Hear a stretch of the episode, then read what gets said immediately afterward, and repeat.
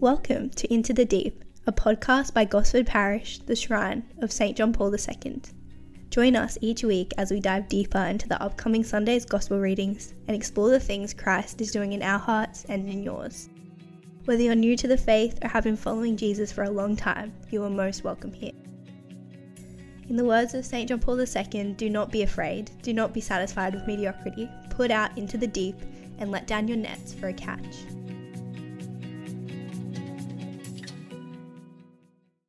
Hello, everyone. Welcome back to this week's episode of Into the Deep. This week we have a very special guest with us, Seminarian Huy, who is a seminarian with the Diocese of Broken Bay.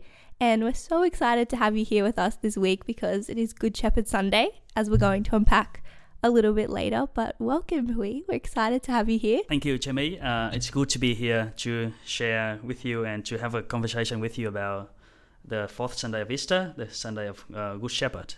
Awesome. Well, let's just dive right into this Sunday's Gospel. The Holy Gospel according to John. Jesus said, I tell you most solemnly, anyone who does not enter the sheepfold through the gate, but gets in some way, is a thief and a brigand. The one who enters through the gate is the shepherd of the flock. The gatekeeper lets him in, the sheep hear his voice. One by one, he calls his own sheep and leads them out. When he has brought out his flock, he goes ahead of them and the sheep follow because they know his voice. They never follow a stranger, but run away from him. They do not recognize the voice of strangers. Jesus told them in this parable, but they failed to understand what he meant by telling it to them. So Jesus spoke to them again I tell you most solemnly, I am the gate of the sheepfold. All others who have come are thieves and brigands, but the sheep took no notice of them. I am the gate. Anyone who enters through me will be safe. He will go in freely, in and out, and be sure of finding pasture. The thief comes only to steal and kill and destroy. I have come so that they may have life and have it to the full. I am the good shepherd. The good shepherd lays down his life for the sheep.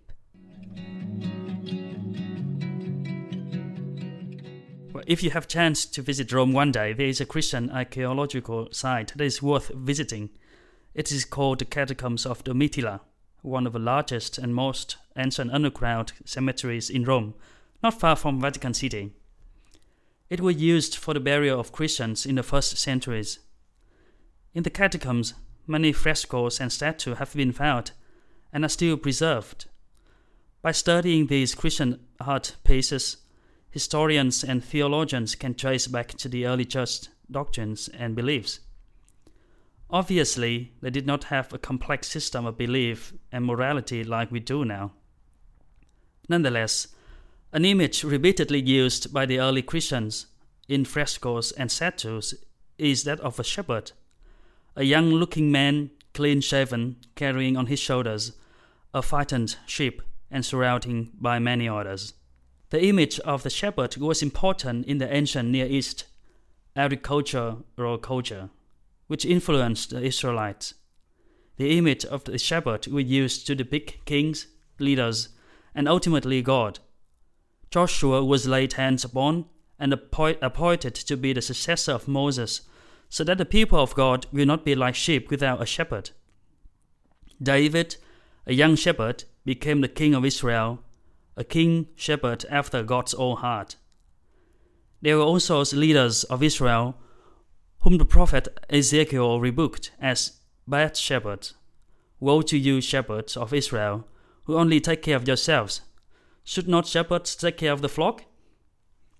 In response to the failure of Israel's leaders, Ezekiel depicts God as the true shepherd of the people. Through the prophet, God says, As a shepherd seeks out his flock, so I will seek out my sheep, and I will rescue them from all places where they have been scattered on a day of clouds and thick darkness. And ultimately, the psalmist of the famous Psalm 23 cries out to God, The Lord is my shepherd, there is nothing I shall want. In the passage that we just heard, Jesus depicts himself as the good shepherd.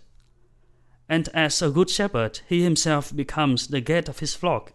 You can imagine in the wilderness of ancient Israel, where sheep were tended, the sheep pen didn't have a gate, but only a small gap that the sheep could go in and out of. Hence, the shepherd of the flock could sit or lie at the entrance of the sheep pen, sheep pen to protect his sheep during the night. Anyone who wants to enter the sheepfold must go through the shepherd. And because of this, Jesus says, The good shepherd lays down his life for the sheep. He must protect his sheep from thieves and wild beasts. Jesus compares himself with thieves, brigands, or bad shepherds. They only want something for themselves rather than what is good for the sheep, as the good shepherd does.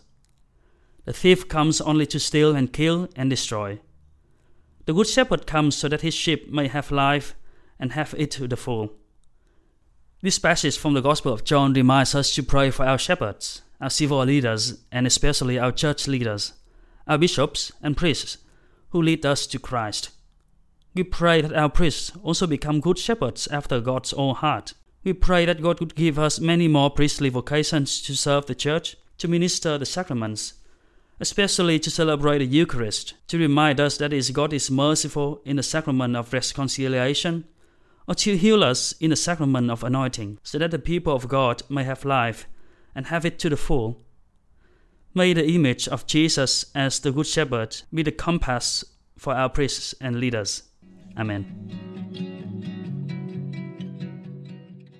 Wow, thank you so much, Huy, for sharing that with us. I think I didn't realize until you were speaking just how much this imagery of the shepherd is in so much of the Old Testament as well as the New Testament, as Jesus calls himself the shepherd. I thought that was so cool. And yeah, something definitely to, I think, keep an eye out when you are diving into the, the Old Testament.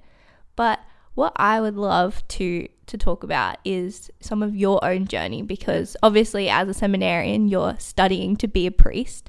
And so I think what I would love to know is what led you to the seminary? Was the priesthood something that you always considered or was it something that you just decided one day or I'd love to know a little bit more about that. Yeah, that's that's cool. Uh, yes, I, I always have the idea. Well, I, I, I started to have an idea to become a priest since I was a little, very little. And uh, I remember that uh, the first time my dad took me to the mass.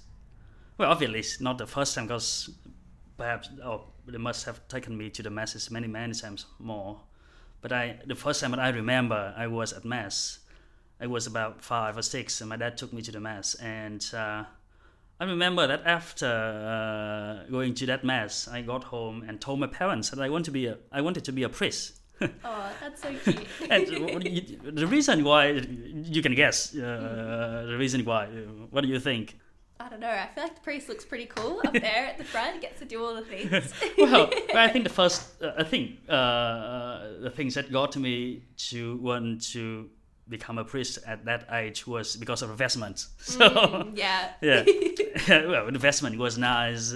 Uh, but yeah, that's, that was the first time I, I thought that I would be a priest, and uh, obviously now it's not the reason now. I don't think that anybody who wants to be a priest seriously just because to to to to wear those vestments. But yeah, for for a mind of a five years old kid, that mm. was a great reason. Yeah. And I think God God called us differently and by a different way. And what God extract us by it that way to fall in love with him in different ways. And um, and then I become more seriously about my vocation. I become an altar I became an altar boy. And then I had the, the test to join the seminary. I was in a seminary in Vietnam and uh, how bis- old were you when uh, you joined the seminary or did the test? Well I did the test when I was 18 wow. or, or 19 uh, yeah. and then I was doing uni at that time I still had to finish my degree. I had a degree on in um, on computer science, uh, and then I joined the seminary. And my bishop asked me to come to Australia to go to Australia, and I did. So voila, we are yeah, here. Now you're here. yeah, and uh, and in the end, I hope that uh, my reason to be a priest now that's because I love God, and I think that that should be the, the reason really. Uh, oh well different reason for different people. But uh, I hope that because I love God. Yeah. Yeah. So. Wow, I love that. Nice and simple, and I definitely agree. I think I remember I only went to mass a couple of times when I was a kid, and I would see the priests with their cool. well, I just thought they were like it was like a cool cape, and I would think, oh, They're just so cool. They've got it together. I think because I, uh, the, one of a theologian of uh, German theologian said that we we start by attract, being attracted to beauty, Mm. and then and then to goodness, and then finally to truth. Yeah, so beauty wow. is always catch uh, catches our, our mind first. As uh, von Balthasar, uh, and he, he said that, and it's, I, I thought it, it was true in my case, at, Mm. at least. No, I love that. Well, okay, so you've you've done the test. yeah. You're in the seminary. What does it look like to be in the seminary? I think a lot of people that obviously aren't called to the vocation of priesthood or Yeah. don't join the seminary have, would have no idea what Mm. you actually get up to every now and then. I feel like I know at youth group when we have talked about the priesthood, Yeah. I think that the idea is that you sit in a room and pray for like All 10 day. hours a day. exactly. So, can you tell us what, what you actually get up to? Well, the thing is, we are really normal people. uh, well, our typical day reflects uh, the four dimensions of of of uh, a priestly priestly for, for formation. So, uh, spiritual formation, uh, spiritual formation, uh, human formation, academic formation, and pastoral formation. So we start our day in the seminary with uh, with evening with morning prayer and mass, and in the evening in the evening we have evening prayer and holy hour, and we end our day with night prayer, and and then that is the the structure of a day, and everything else fall into that. Uh, uh, we have classes. Uh, it depends. It, it depends on the day. Uh, we we would have classes. We go to universities, and then we can we go to schools to teach uh, catechism uh, to the kids and to the students, or we go to hospital. We go to prison. We go to nursing home on, and things like that, and so forth, to do our pastoral work. And so that's uh, that's the thing. And uh, well, we we have fun a lot. A lot of time we have fun. We have meals together we talk about our day and we have sport i play sport a lot so I, I, I used to play tennis every day when i was there and so that we have fun a lot we, we have coffee and chat and share our knowledge and share about our families and and we have our day off uh, and we can do what we want to relax um, for, for for the next week so that's yeah that's that's typical day in in a seminary yeah Yeah, awesome. I think a lot of priests, when you ask them about the seminary, I feel like there's so much joy. And mm. like when they remember or when you're speaking to a seminarian, I think sometimes people think that, oh, you must be so lonely. And I always think, I feel like all of the fun and all of the right. the memories that you guys talk about, I'm like, it sounds so fun. Like all the joy, I think, is such an important part of any vocation. That's right. So I think that's that's what Francis uh, said: the joy of evangelization, the joy of the gospel. So without joy, I don't think that we, we could cope. What do you think is the most important role of the priesthood in our world today? Obviously, I think that the world has changed a lot in the last few hundred years, and the the role and the, the view of priests have changed. And yeah, why why do you think the priesthood remains so important for us today? I think as as as Catholic, uh, uh, the priesthood is for us uh, to minister the, the sacraments. I think that's, that's so important. As I, I, I- talked in the in the in the reflection, and also the priesthood of, vocation of religious life is a very uh, counter culture at that, that at that time of our time. I mean. Uh, our time is a time of individualism, of pleasure, of um, uh, gain as much at power and honor and money uh, that we could. But then the priesthood or religious life seems to be totally different. Uh, we depend on other. We, we we, we we cannot have a lot of money. We don't have a lot of money, and uh, it's not about pleasure. I think then the priesthood is there to tell that there's something more, much more important, which is well our, our end, uh, which is God Himself, and uh, and yeah, that's that's what I think. And then everything is fall into that uh, evangelization, uh, events, and thing of the parish, the community uh, that the priests uh, uh, serve. So so yeah, that's sacrament, counter culture to tell that there is something more important. Yeah, definitely. I think I remember on the Passion on Good Friday, and there's the moment where you know, at the at three, the priest lies prostrate on the floor. And I remember this year looking at that and just thinking, wow, what you just said. I mm. think the priesthood is such a sign to us that mm. there's something more, and the fact that there are people that literally give their whole life so mm. freely. When, like you were saying, I feel like the messaging of our world today is so much. Do what's right for you and focus on yourself and figure out what you want and make yourself happy. And it's all about you and to see people that so freely give that away. I think it's such a reminder to everyone of christ at the center. I think that's so important for us think to see. I don't think that we give up our happiness. Uh, uh, we, we give up uh, money, and well, we, we do have honor of course. people still honor priests, but it's not the point. So uh, we we give up those things, uh, money, pleasure, and and uh, success out, out there, uh, still to gain happiness. We we do not give up happiness. We our goal is God, who is our happiness, and I think uh, that's why that's why uh, uh, I think you have seen seminarians and priests and religious uh, people who are so joyful because they have found their, their happiness, and uh, I think that's uh, that's the main point. Yeah. Yeah, I think with that, it's also a reminder that the things that we think or are told will make us happy aren't actually those things. That's right. Obviously, priests, you might not have the things that the world tells us will make us happy. You know, lots of money and Yeah. like getting married and having children, like those things, and having a really successful big job or something like that in terms of worldly success. I think the fact that, like you said, you don't have those things that we're told will make us happy and yet are so joyful because you have what actually in truth makes us happy, which is a relationship with God and a relationship with his people. I think that's so, so cool. I mean, th those things that you just said, they are good in themselves. They are not bad. So money, honor, and power, they are not. They are not bad. They are good in themselves. But then, if we put them as our highest good, our summum bonum uh, in in Latin as our highest good, we just miss the point because they are not, and they cannot uh, uh, satisfy us as a human being. I think our end is, as we are created by God, is to go back to God. And uh, yeah, yeah. Yeah, I love that. Well, I have a another question. We've spoken a lot about the the joyful parts of being in the seminary. Yeah. But have there been any challenges or anything that you've faced so far that have been more difficult or not what you're expecting? Yep. I think uh, we, we, we, always, we always face difficulties in any, in any life and in any vocation, uh, either marriage life or, or priest, priesthood or religious life.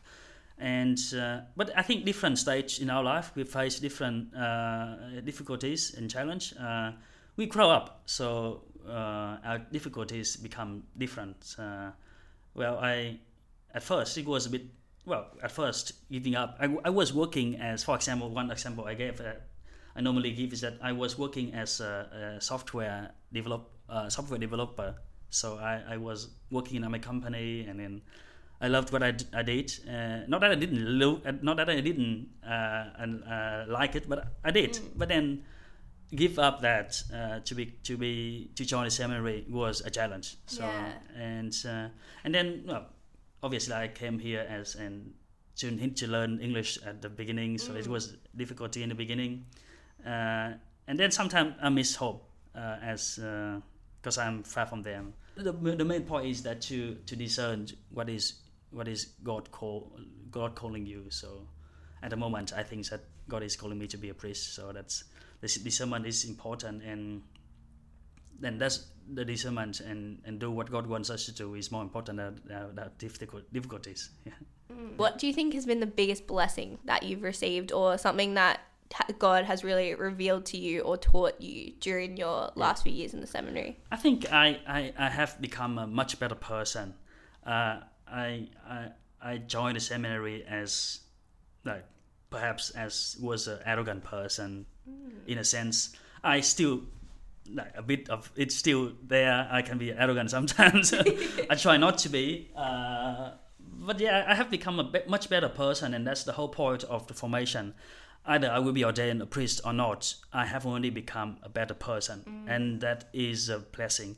And I found I found my love. I love studying. I love philosophy. Yeah, you have heard me banging on about that all the times. and and it's, it's great. Uh, I love what I'm doing now uh, in the parish, in in the seminary, in school. I, I love all of them. So yeah. Awesome. I love that. And I think to end off this little chat about obviously it's Good Shepherd Sunday and this is where we celebrate the the importance and the gift that we've been given through the priesthood and through religious.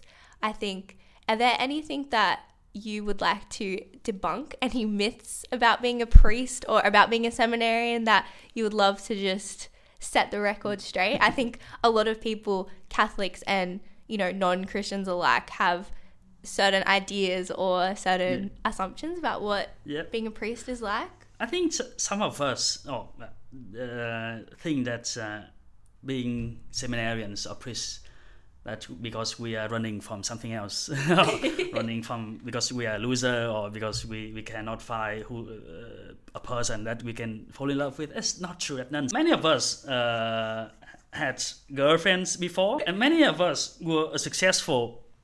Uh, uh were, were very successful in, mm. in their careers before. So as I, I loved my company, I, I was a software engineer and I loved what I, I did. And and so yeah, being just because as I think uh, the we have talked about it a little bit that uh, uh, being seminarians or priests is not being sad. Mm.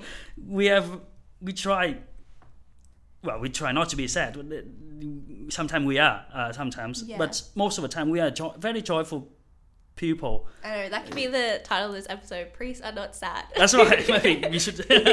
Priests are not sad. Very, very joyful people. We have friends, and and and again, uh, a lot of people have the image, probably from the movie or, or, or from the media, that uh, being priests and seminarians, we pray like 20 hours per day, I only sleep four hours. Uh, well, that's there, there, there are vocation for that, uh, for the uh, for that being a monk or being a, a cloister nun. That's they, they, they, they, they are. But uh, more of, most of us are, are just like you are. Uh, we pray. Yes, we, we put our prayer time in in very uh, high priority, but then we do something else. we we have fun and we enjoy our life and yeah, we're joyful people, not sad, not running away from anything.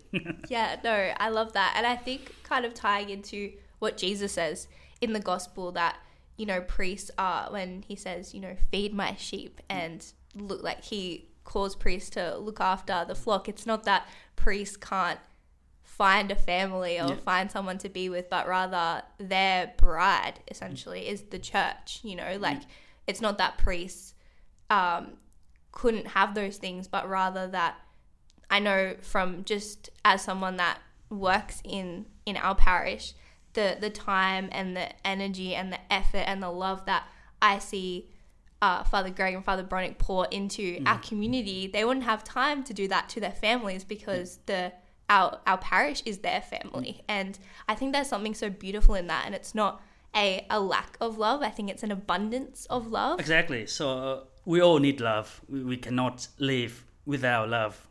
And, uh, and being a priest, yeah, obviously we, we need a lot of love. And and and priests and seminarians, we do love. Well, mm. uh, but our love expresses differently from, from families or, or, or couples' love. Or we, our love is is for the community.